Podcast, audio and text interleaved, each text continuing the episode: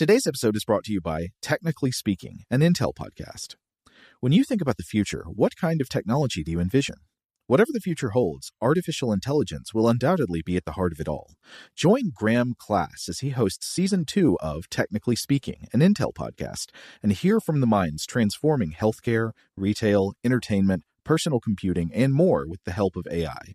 Tune in every other Tuesday and explore the latest technology that's changing our world today and creating a more accessible tomorrow. Listen to Technically Speaking, an Intel podcast on the iHeartRadio app, Apple Podcasts, or wherever you get your podcasts. The Kakadu plum is an Australian native superfood containing 100 times more vitamin C than oranges. So why have you never heard of it?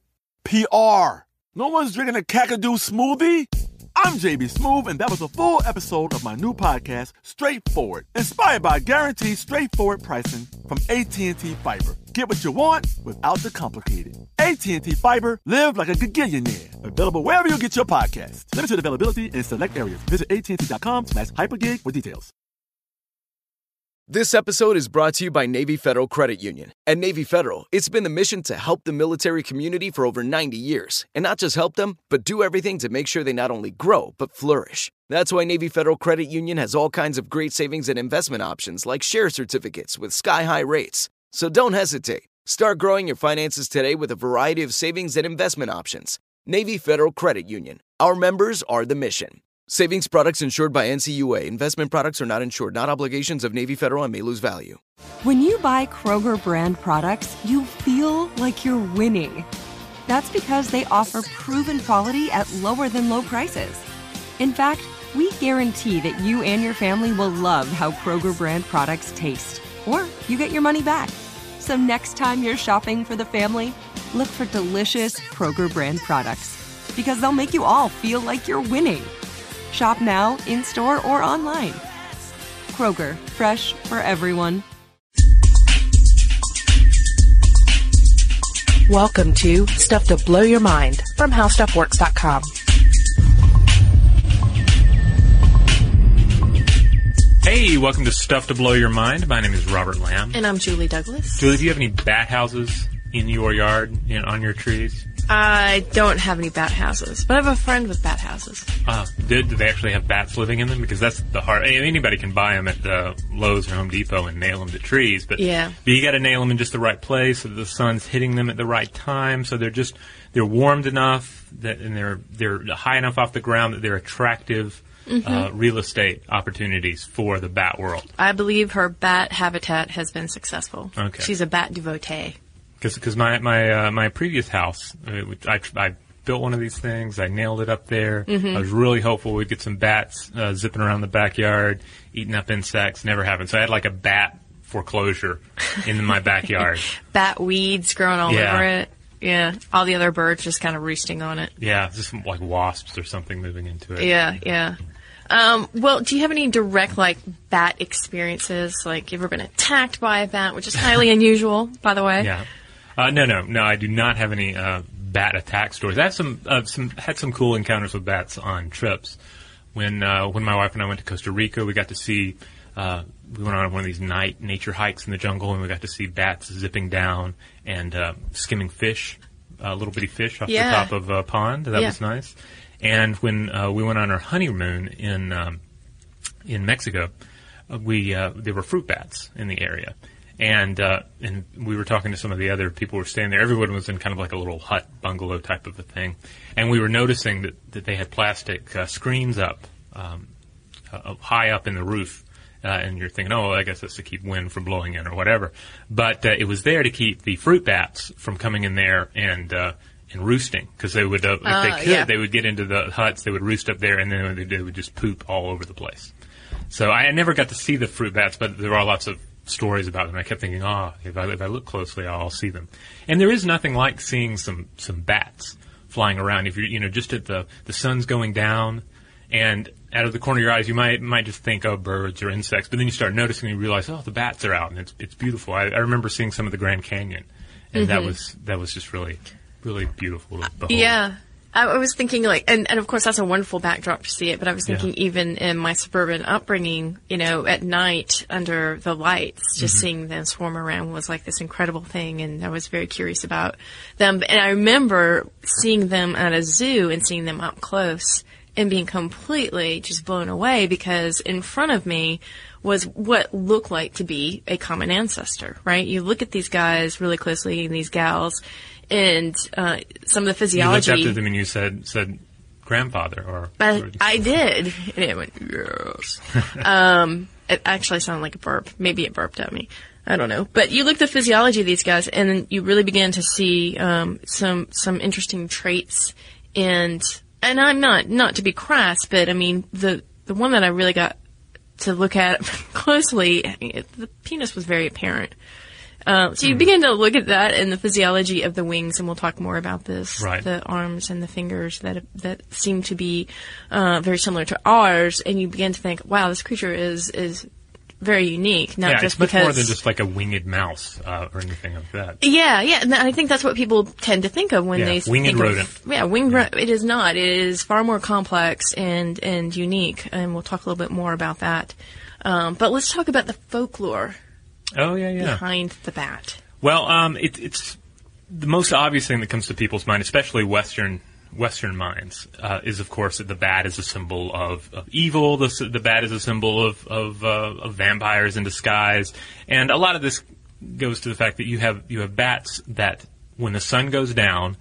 They emerge from caves, so they're emerging from the underworld when God's light leaves us. They're flying around in the dark, and of course, we end up with all sorts of stories about them flying into people's hair or attacking people, which most of that is, is hooey. But certainly, you do have vampire bats that will, if given the opportunity, lap up a little human blood. Uh, Or cow blood. Or cow, well, cows uh, primarily. Uh, that's their, their, their more favored meal. But, uh, but then you also have bats. Bats are, of course, susceptible to rabies, so you will have encounter situations where bats will become rabid and will become a problem. But, um, but yeah, so so evil bats, easy to wrap your head around that because they're emerging from the underworld and they're flying over the place. Well, and the the vampire bats, as you had um, just brought up, have like you know, the, I guess you could say the fangs.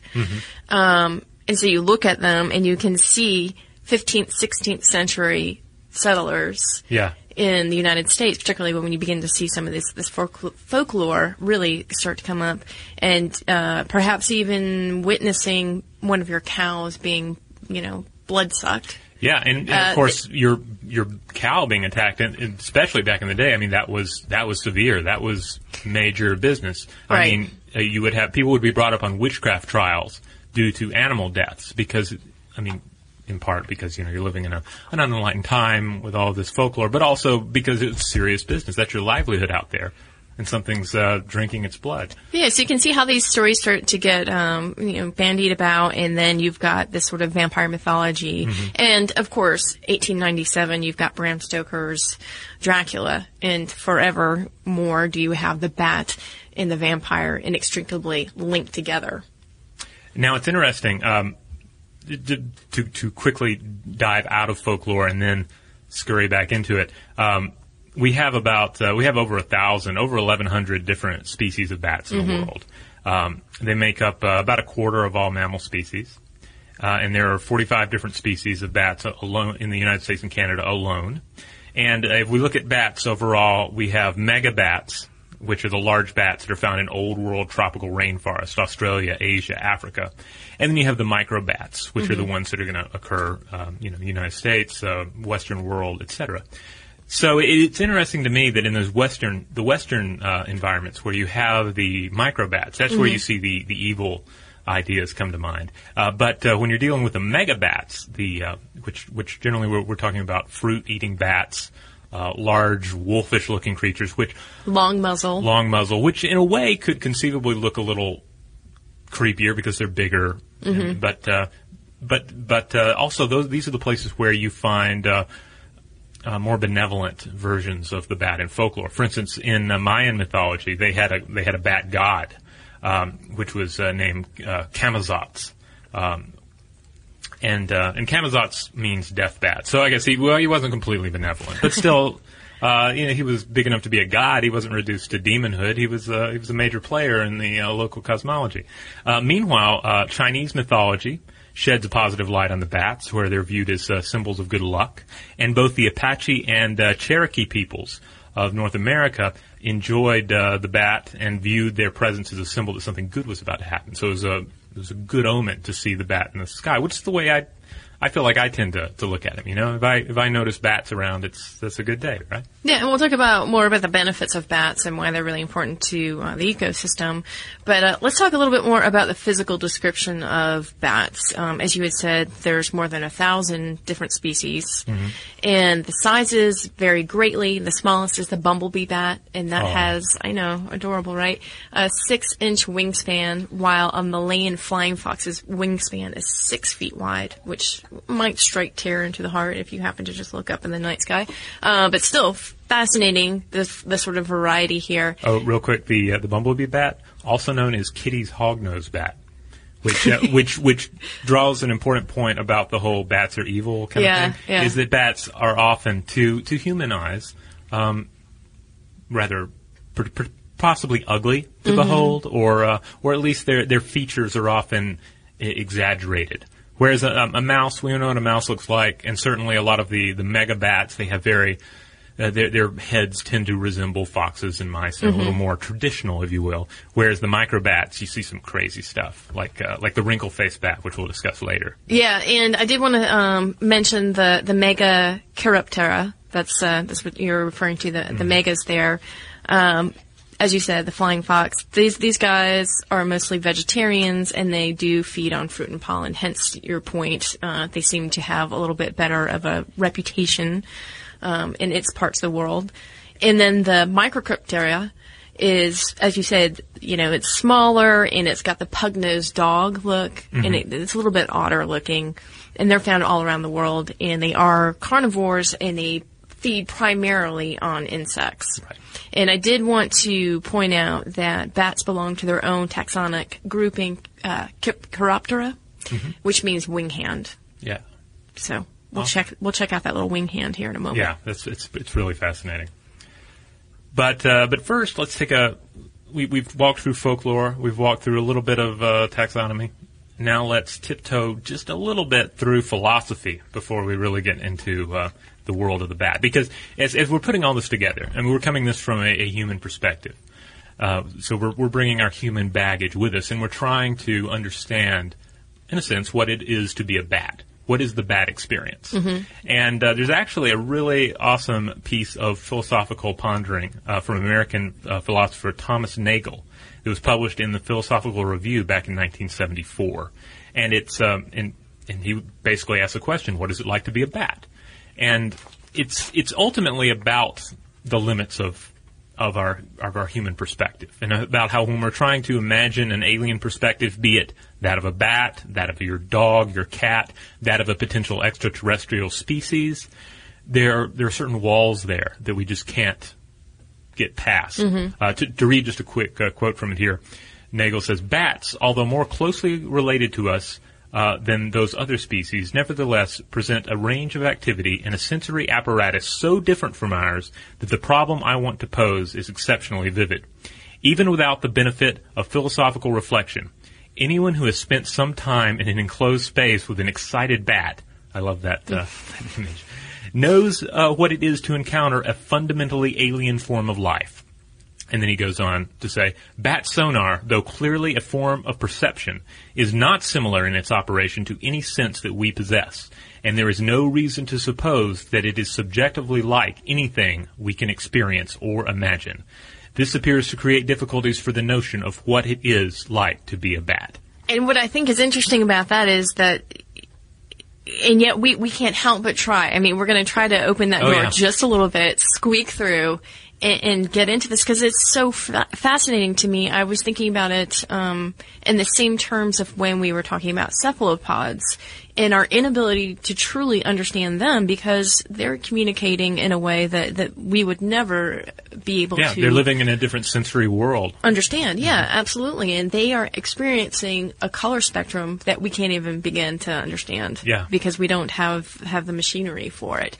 Um, that being said though, that we can kind of get a glimpse into the world of bats and how very cool it is. And we will talk about echolocation uh, in this podcast, but we have another one coming up that is devoted entirely to that.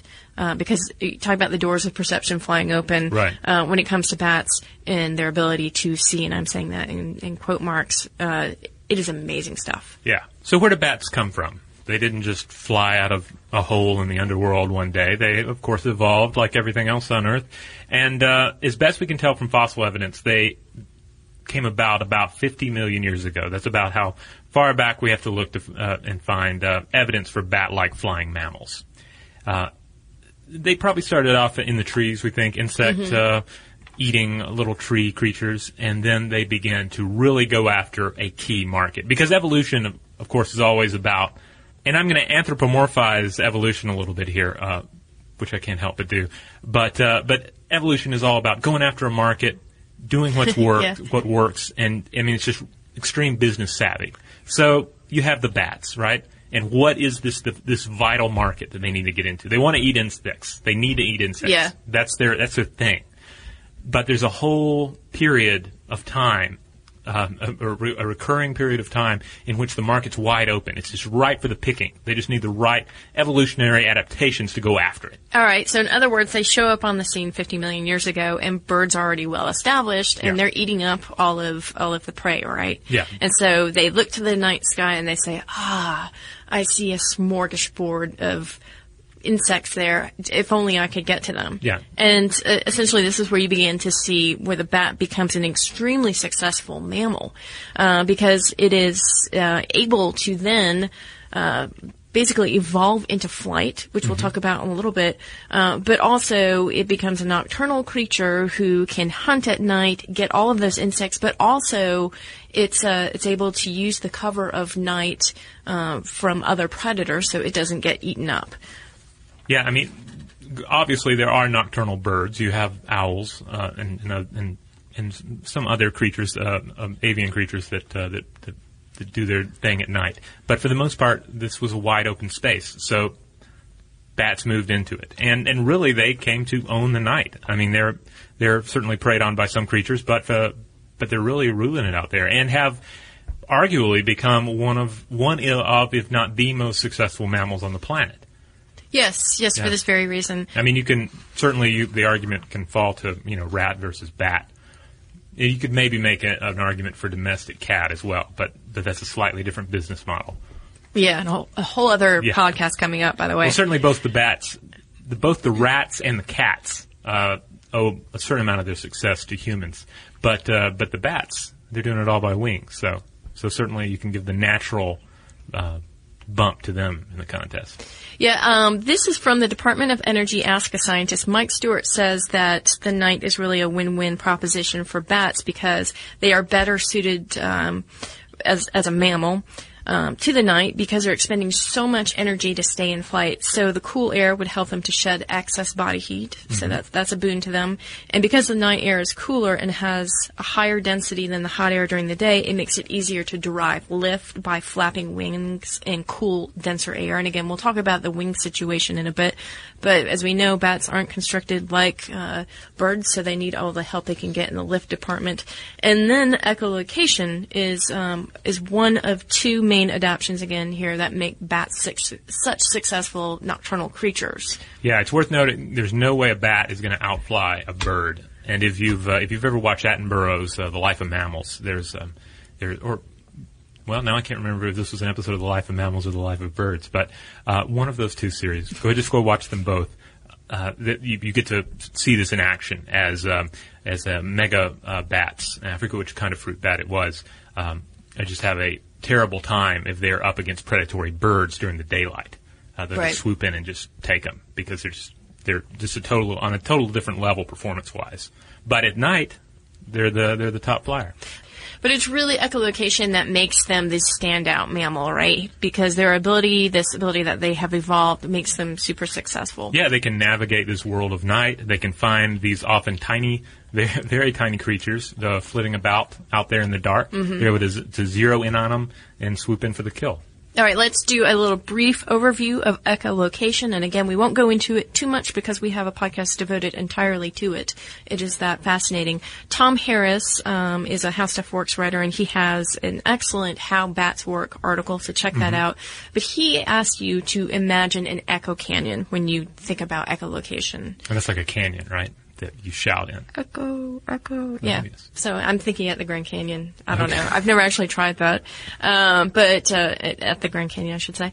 When you shout, you produce a sound that, um, that makes sound waves, obviously, and that travels across the canyon.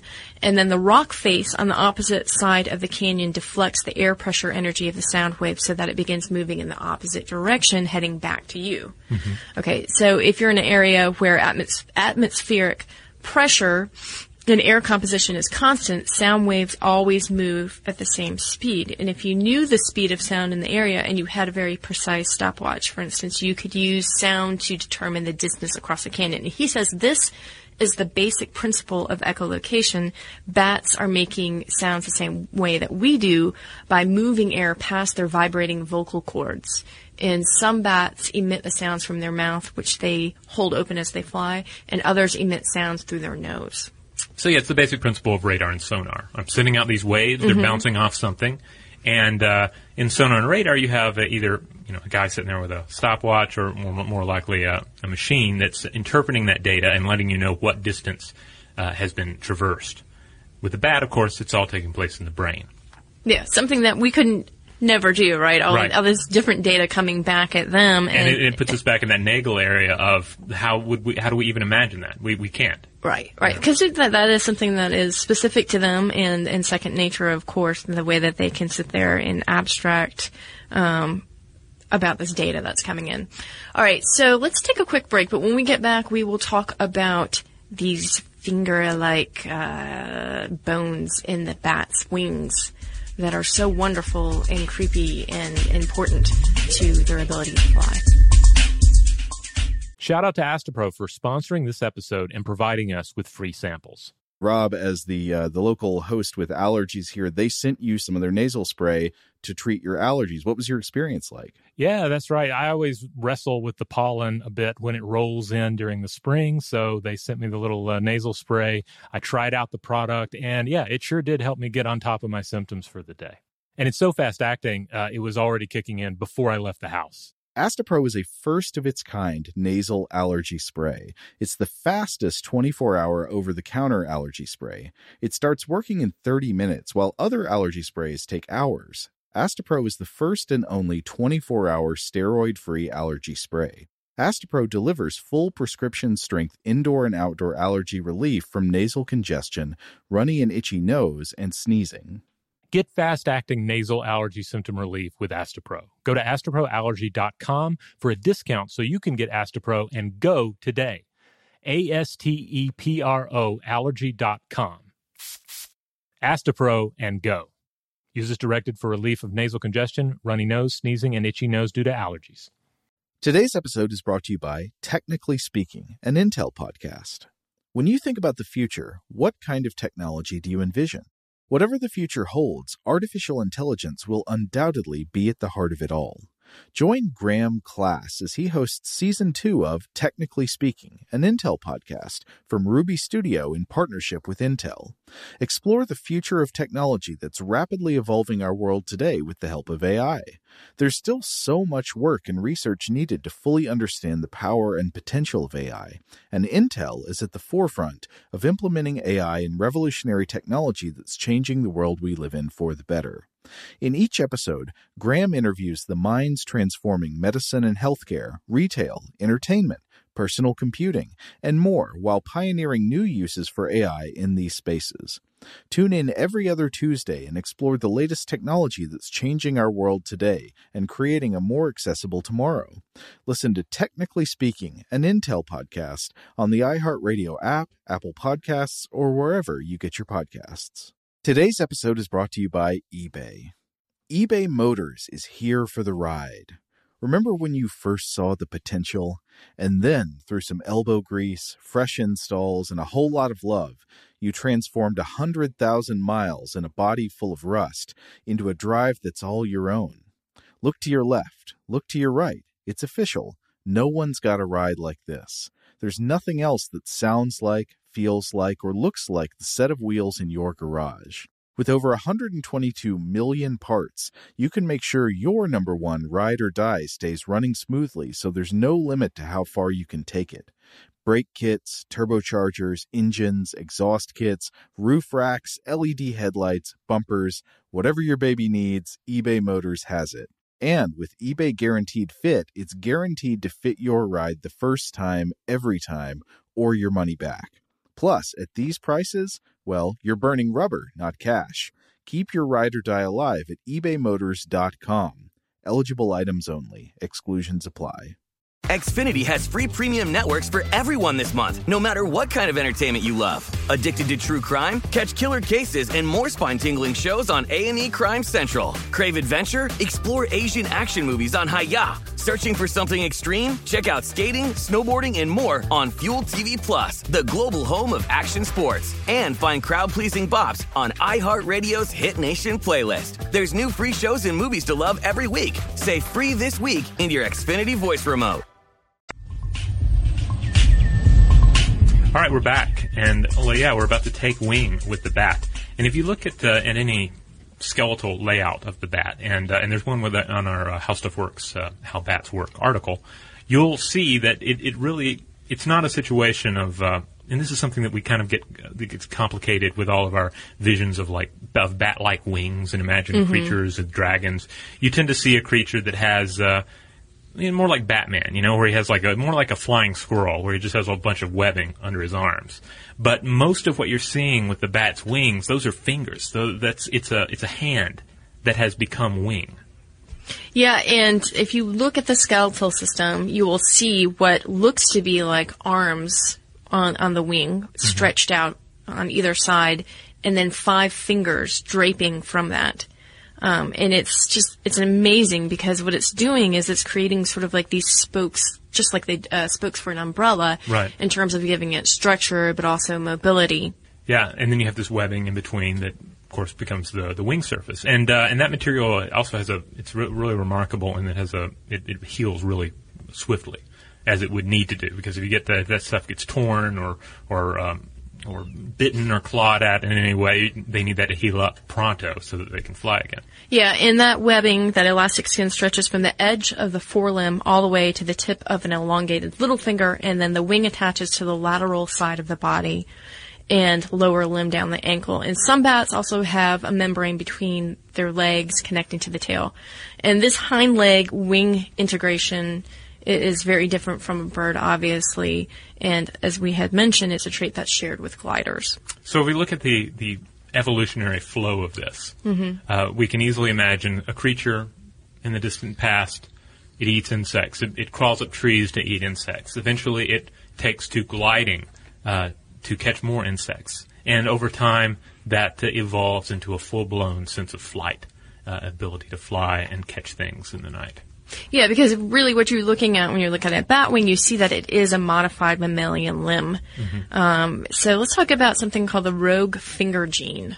Yeah, this is pretty pretty crazy. Uh, you know, the more we learn about uh, about genetics, we it gets to where we can pinpoint individual genes that uh, that if if present, if on, uh, can uh, can cause remarkable uh, changes in physiology.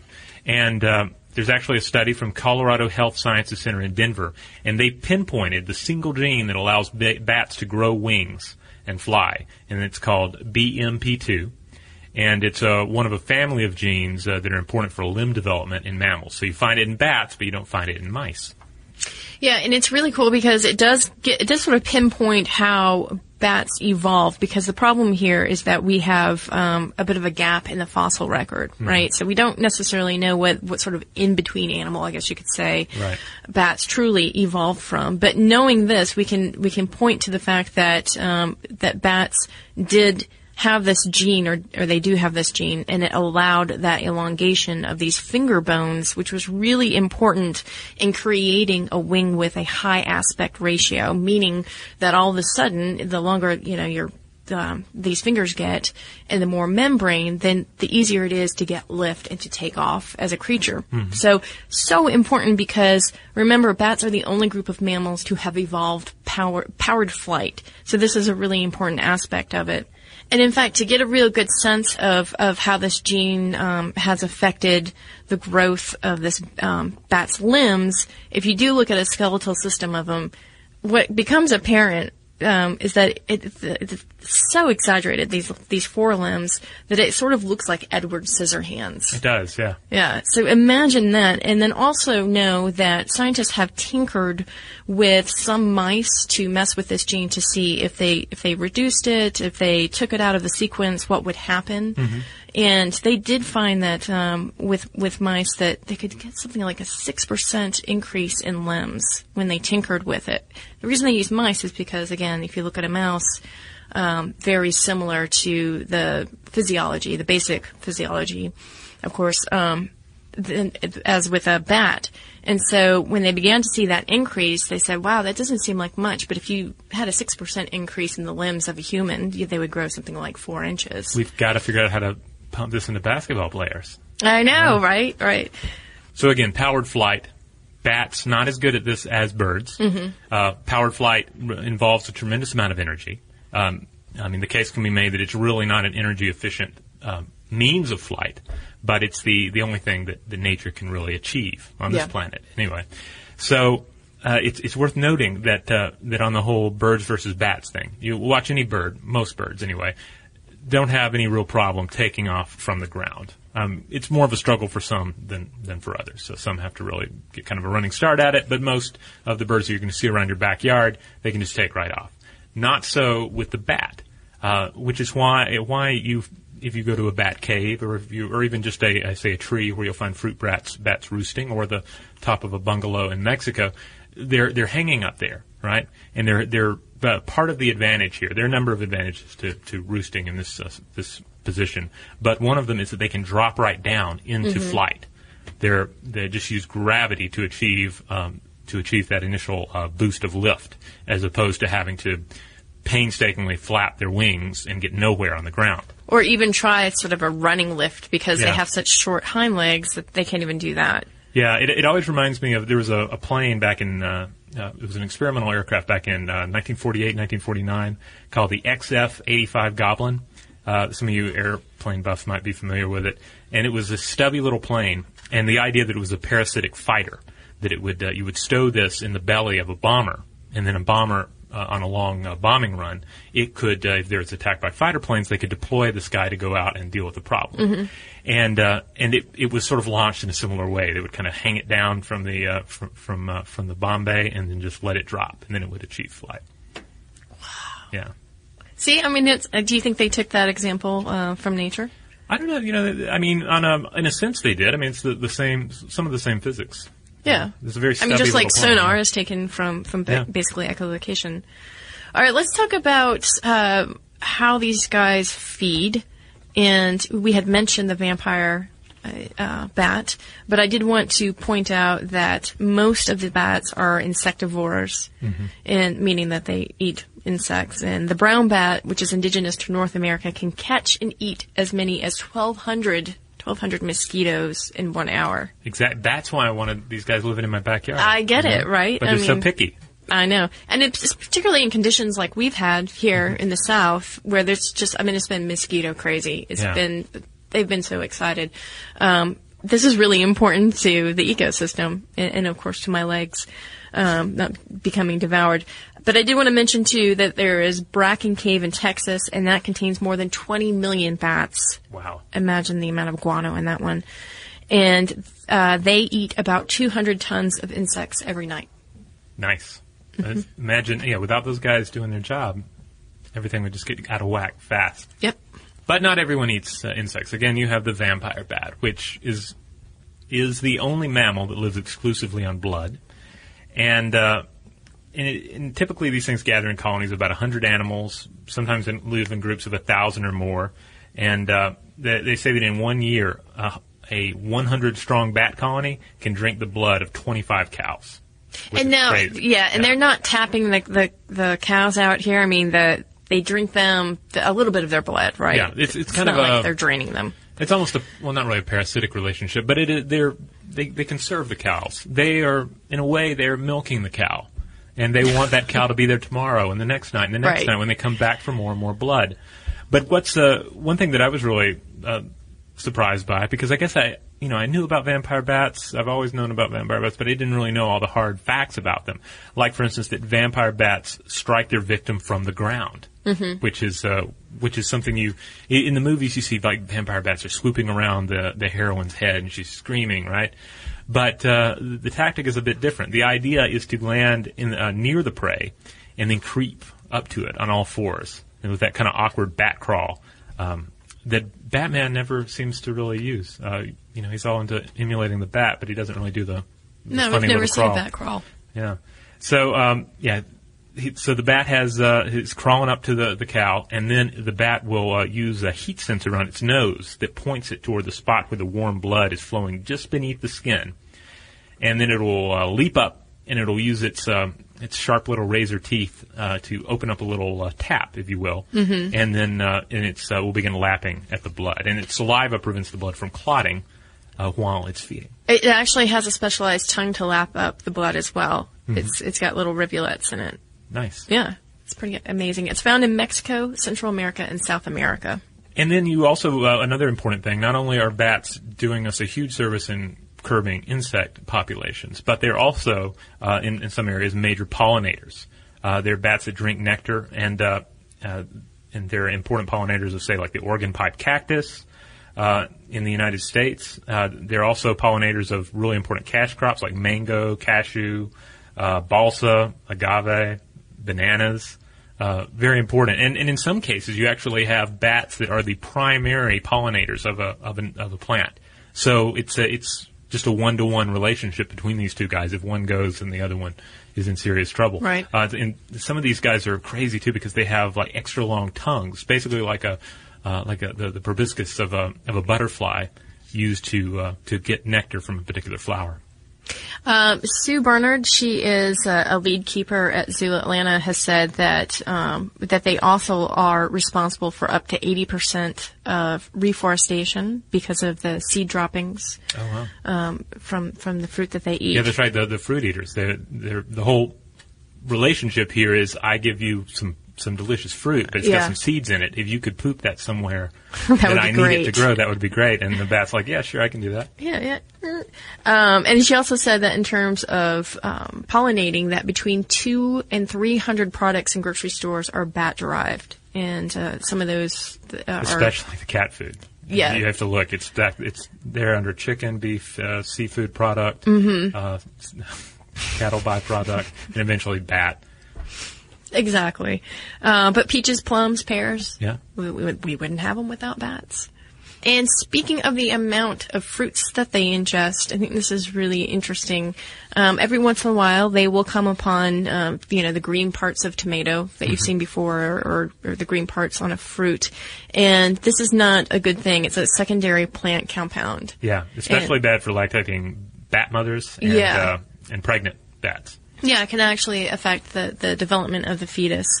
Um, so what happens is that uh, these female bats, because they have consumed some of these plant compounds, uh, secondary plant compounds, they will compensate the toxicity of these compounds by eating mineral-rich clay or water.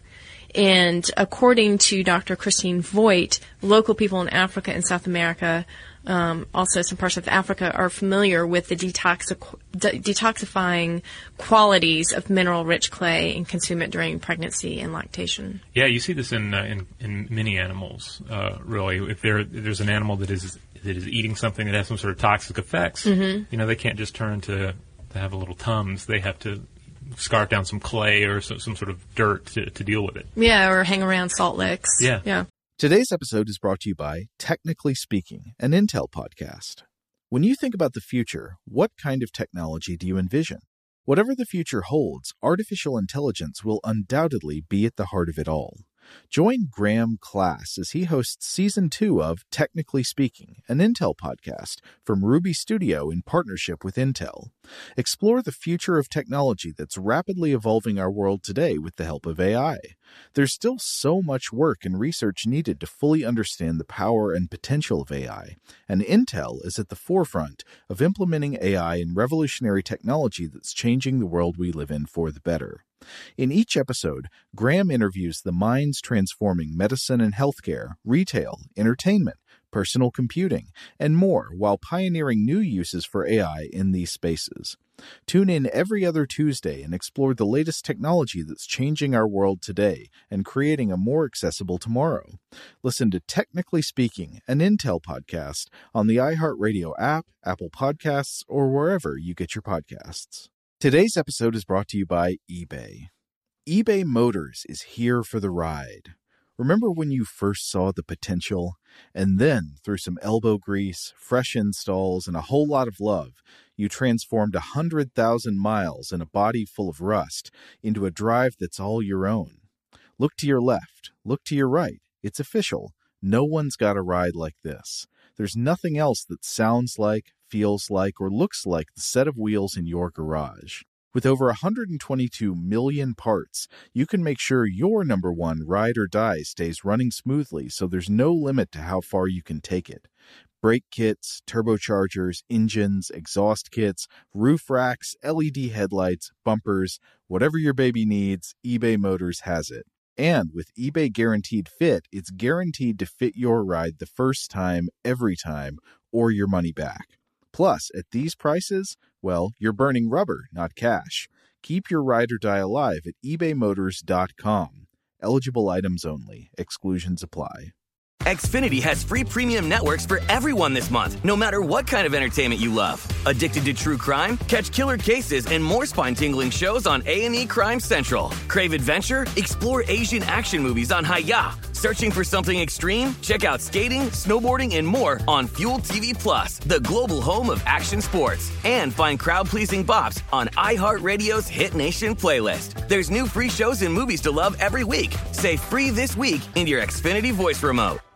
Xumo Play is your destination for endless entertainment. With a diverse lineup of 350 plus live channels, movies, and full TV series, you'll easily find something to watch right away. And the best part? It's all free. Love music? Get lost in the 90s with iHeart 90s, dance away with hip hop beats, and more on the iHeartRadio music channels. No logins, no signups, no accounts, no hassle. So what are you waiting for? Start streaming at play.xumo.com or download from the app and Google Play stores today. All you can stream with Xumo Play.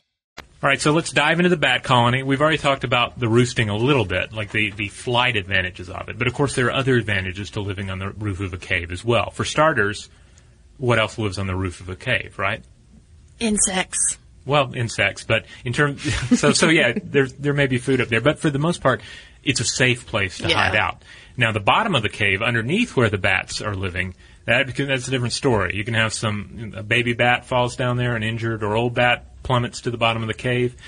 There's no telling how many things will be ready to eat it up. Um, you'll have uh, there there are insects that can do this job. You'll have uh, surface animals that wander down for these easy meals, like skunks. Um, again, it was uh, I think it was uh, Planet Earth or Life of Mammals, one of the many Attenborough uh, Discovery Channel BBC co-productions uh, has a, a tremendous s- sequence where you see these awful skunks going down there to eat baby bats. Um, But, I um, do recall in, in one of the episodes um, that I think it was where there were three million bats, and this was in a cave in Borneo. Oh, with the giant guano mountain. Yeah, yeah, the guano mountain, because then that, of course, is going. That guano mountain is feeding uh, cockroaches primarily, but then cockroaches become another food source, and so on and so forth. It becomes Um, this whole yeah cave ecosystem that is dependent upon the bat colony, which is which is fascinating. That's that's a whole podcast in and of itself. they spent an, an entire month filming in that. yeah, cave. Wading through the guano. No, I mean literally Yeah. wading through it. Uh, but yeah, let's talk about these colonies a little bit. Uh, it is, of course, a very great place for bats to stay. It's cold, it's dark conditions. Mm-hmm. It's ideal for maintaining their body temperatures uh, during sleep, or what we call sleep, which is really torpor or uh, hibernation. Yeah, their metabolism slows down, and they've even Mhm. found that rabies, if a bat has rabies, it'll act slower on them during this stage. That's right. really yeah, cool. yeah. Um, and it also provides cover from predators, as, as you pointed out. Um, and it is an ideal gathering spot for socializing, including mating. Yeah. Uh, I should point out real quick, uh, just one more note about hanging upside down in the bat cave. Mhm. If you or I were to do it, we wouldn't last that long because it would be tremendously uh, uh, painful. Uh, to- Our try and- muscles our would muscles be- would, would just have a, a time with that, and, Yeah. and I'd fall, and a skunk would eat me in like Uh-huh. four minutes tops. messy and sad. But the, the cool thing about the bats is that uh, gravity keeps their talons closed Mhm. instead of a contracted muscle. So the bat doesn't actually have to exert any effort to hang like that. Yeah, once they basically click together Mhm. uh, their talons, that just they just uh, hang right there, and they, don't, as you say, they don't have to use any muscle energy to keep them shut. Um, and I was reading though that when they want to come out of it, then they do have to obviously activate their muscles in order to try to get them pried open again. Yeah, so it's the exact opposite of me hanging from the roof of a cave. Yes. Yes. Yes. Unless you grow very large talons. Um, okay, I want to talk about socialization because I think this is really interesting. The National Environment Research Council reports that bats build long-term companionship with other individuals, and these companions are members of exclusive social groups that can last for many years. And uh, this is from Tom August from the Center for Ecology and Hydrology, and he actually built up a spider web diagram to reveal bats' social networks. And even though bats change where they sleep in the cave every few days, what he found is that they cluster with the same bats and that groups appear to be made up of 20 to 40 individuals. And researchers have also witnessed uh, territorial disputes as well as altruistic acts like bringing food to sick bat friends. Yeah, Who can't hunt that for was themselves. really awesome uh, to read about. And bats can also use the characteristics of other bats' voices to recognize each other. Um, this is according to a study by researchers from the University of Tübingen, Germany, and the University of Applied Sciences in Konstanz, Germany. And the researchers first tested the ability of four greater mouse-eared bats to distinguish between the echolocation calls of other bats. And after observing that the bats learned to discriminate the voices of other bats, they then programmed a computer model that reproduces the recognition behavior of the bats. And analysis of the model suggests that the spectral energy distribution in the signals contain individual specific information that allows bats to recognize each other, which I think was pretty fascinating. So inside the cave, you have this tremendous uh, sense of uh, community. Mhm. Everybody's hanging out, literally. And then when uh, the sun goes down, everybody exits the cave. And what does it look like? It is amazing because it is three million bats exiting, right? Which can take a while. Um, it can actually take up to uh, three hours, and the bats form a swirling donut-shaped figure uh, that looks like a superorganism, and that's so uh, predators are confused. Although Ah, if if it's you're kind of like a school of fish, right? Yes, Yeah. exactly. And they keep, that's why you kind of see them darting about and changing direction. And, and that's what's so amazing about how that donut shape uh, continues to because, swirl around. Because again, there are birds, predatory birds, uh, hawks, etc., that love to have themselves a little bat for dinner. Yeah, yeah. Actually, um, you know, that doesn't really work on birds of prey like falcons because I can still just pluck them out of the air with Yeah. these. But um, I do think there's interesting. Bat biologist Nikolai Hristov of UNC Center for Design Innovation in Winst- at, and Winston-Salem State University says that when filming a bat exodus, it's just an, it's a quite an experience because he said that you can feel the wind from thousands of wind uh, Oh, wings batting. If you happen to stand up in the wrong um, area, you will get hit by bats. Obviously, they don't care. Um, that that many bats exiting just changes the quality of light in that area. Oh wow! So the, the, the light dims. The light to the- dims. The, bat swarm. And he said it smells atrocious. You will get bat guano on you. You will get urine. It is Wow. it is a very dramatic exit. All right, we're in the home stretch now, and uh, it, it's worth noting that uh, again, there's so many different uh, species of bats out there, and uh, and some of them have uh, have really evolved uh, some some some very interesting ways of getting about. Uh, for instance, you do have bats that swim. Uh, in fact, it, the facts are still being generated on this, but it, it, looks like a lot of varieties of bats can swim if they have to. If they're under stress, if it's a obviously if it's a situation of, of life or death, mm-hmm. you have bats, of course, that, that feed off of fish, mm-hmm. uh, like the ones I observed in uh, in Costa Rica. Occasionally, bats like that will wind up in the water, and they're going to need to swim for it. Whether or not they can actually outswim the things that are waiting for bats to fall in the water, that's that's kind of uh, up to nature to decide. But um, but but we have observed uh, bats th- swimming even underwater yeah. in those situations. And you had mentioned the bat that you guys saw. That's the greater bulldog bat. Oh. Okay. And um, that it actually uses echolocation to pinpoint the ripples in the water, where say like a minnow's fin has has um, gone through it, and it either dives in head first or it will trawl the surface of the water with its talons. Nice. Yeah. And then, of course, we mentioned the vampire bats that uh, land near the cow mm-hmm. or the sleeping uh, human, and uh, and then then creep in for the kill with their, their sexy bat crawl. But uh, but but it's not alone. There's also the New Zealand short-tailed bat, and this guy is really interesting because um, he evolved on New Zealand, uh, in which until the arrival of humans, there were no native uh, mammals other than bats. So uh, so he had a free for all pretty much. So he actually, you, and I'm, I don't know who I'm calling him a he. I should call him a she, her a she she evolved uh, so that uh, she could uh, actually move around more on the ground, feeding on terrestrial uh, invertebrates as well mm-hmm. as flying. So, uh, so this particular species of bat is actually rather adept at uh, using its echolocation in the air for prey, but also using its sense of smell to hunt on the ground. So, I, I, found that pretty pretty crazy. And yeah. I've seen some footage of these guys. It's really cool. They're just scampering. Um, and then I mentioned earlier, I mentioned the wrinkly faced bat who has the awesome name of Centurio senex, and uh, and I believe this is the one of, uh, on our Facebook page, stuff to blow your mind. Uh, a few weeks back, I posted one of these uh, old illustrations, German illustrations, uh, scientific illustrations of the various bat faces. Yeah, it's and beautiful. The, yeah, yeah. And, and, the one that's because you get to see all this just amazing diversification, and there's like one super round, wrinkly bat face that the, it's a face that looks like a wax seal on a on an envelope, you know, like an old timey wax seal, like yeah. that kind of face.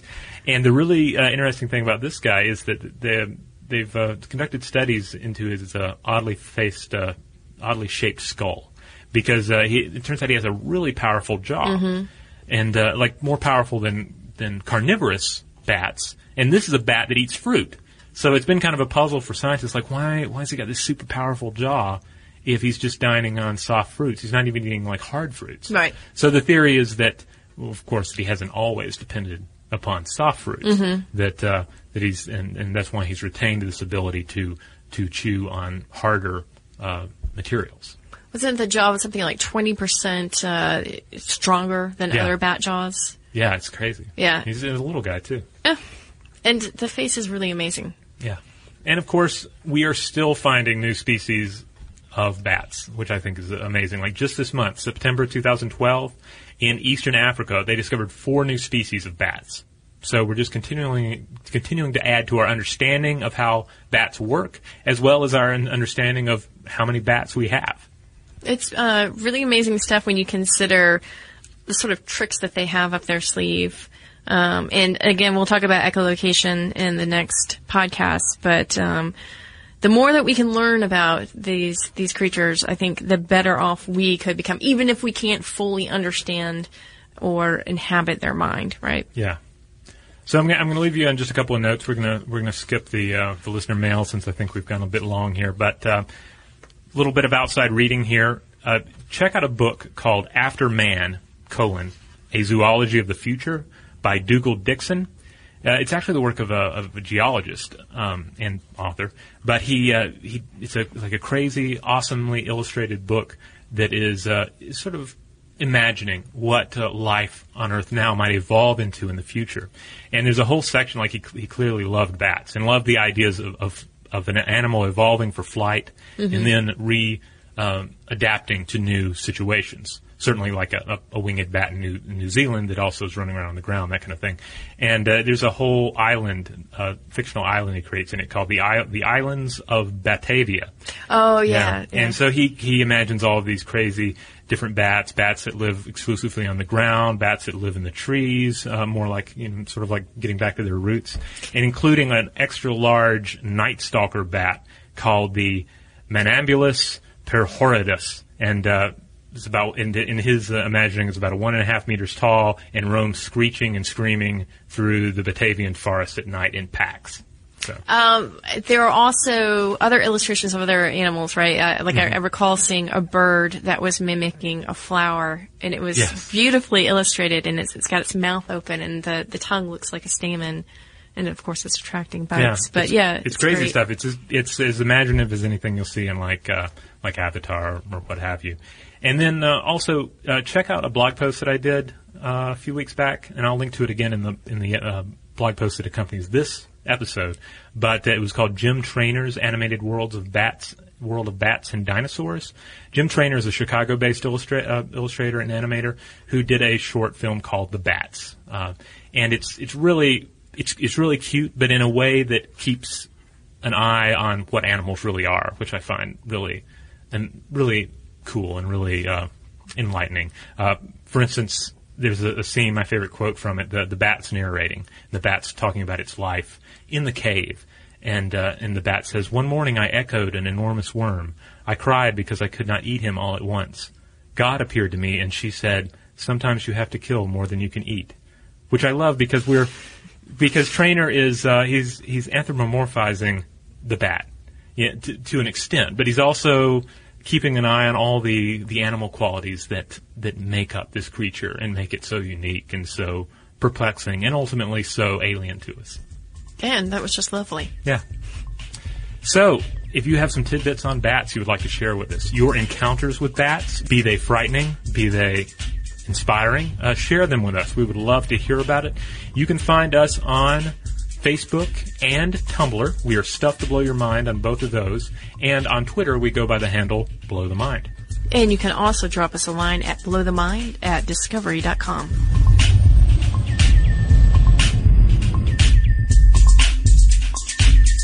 For more on this and thousands of other topics, visit howstuffworks.com.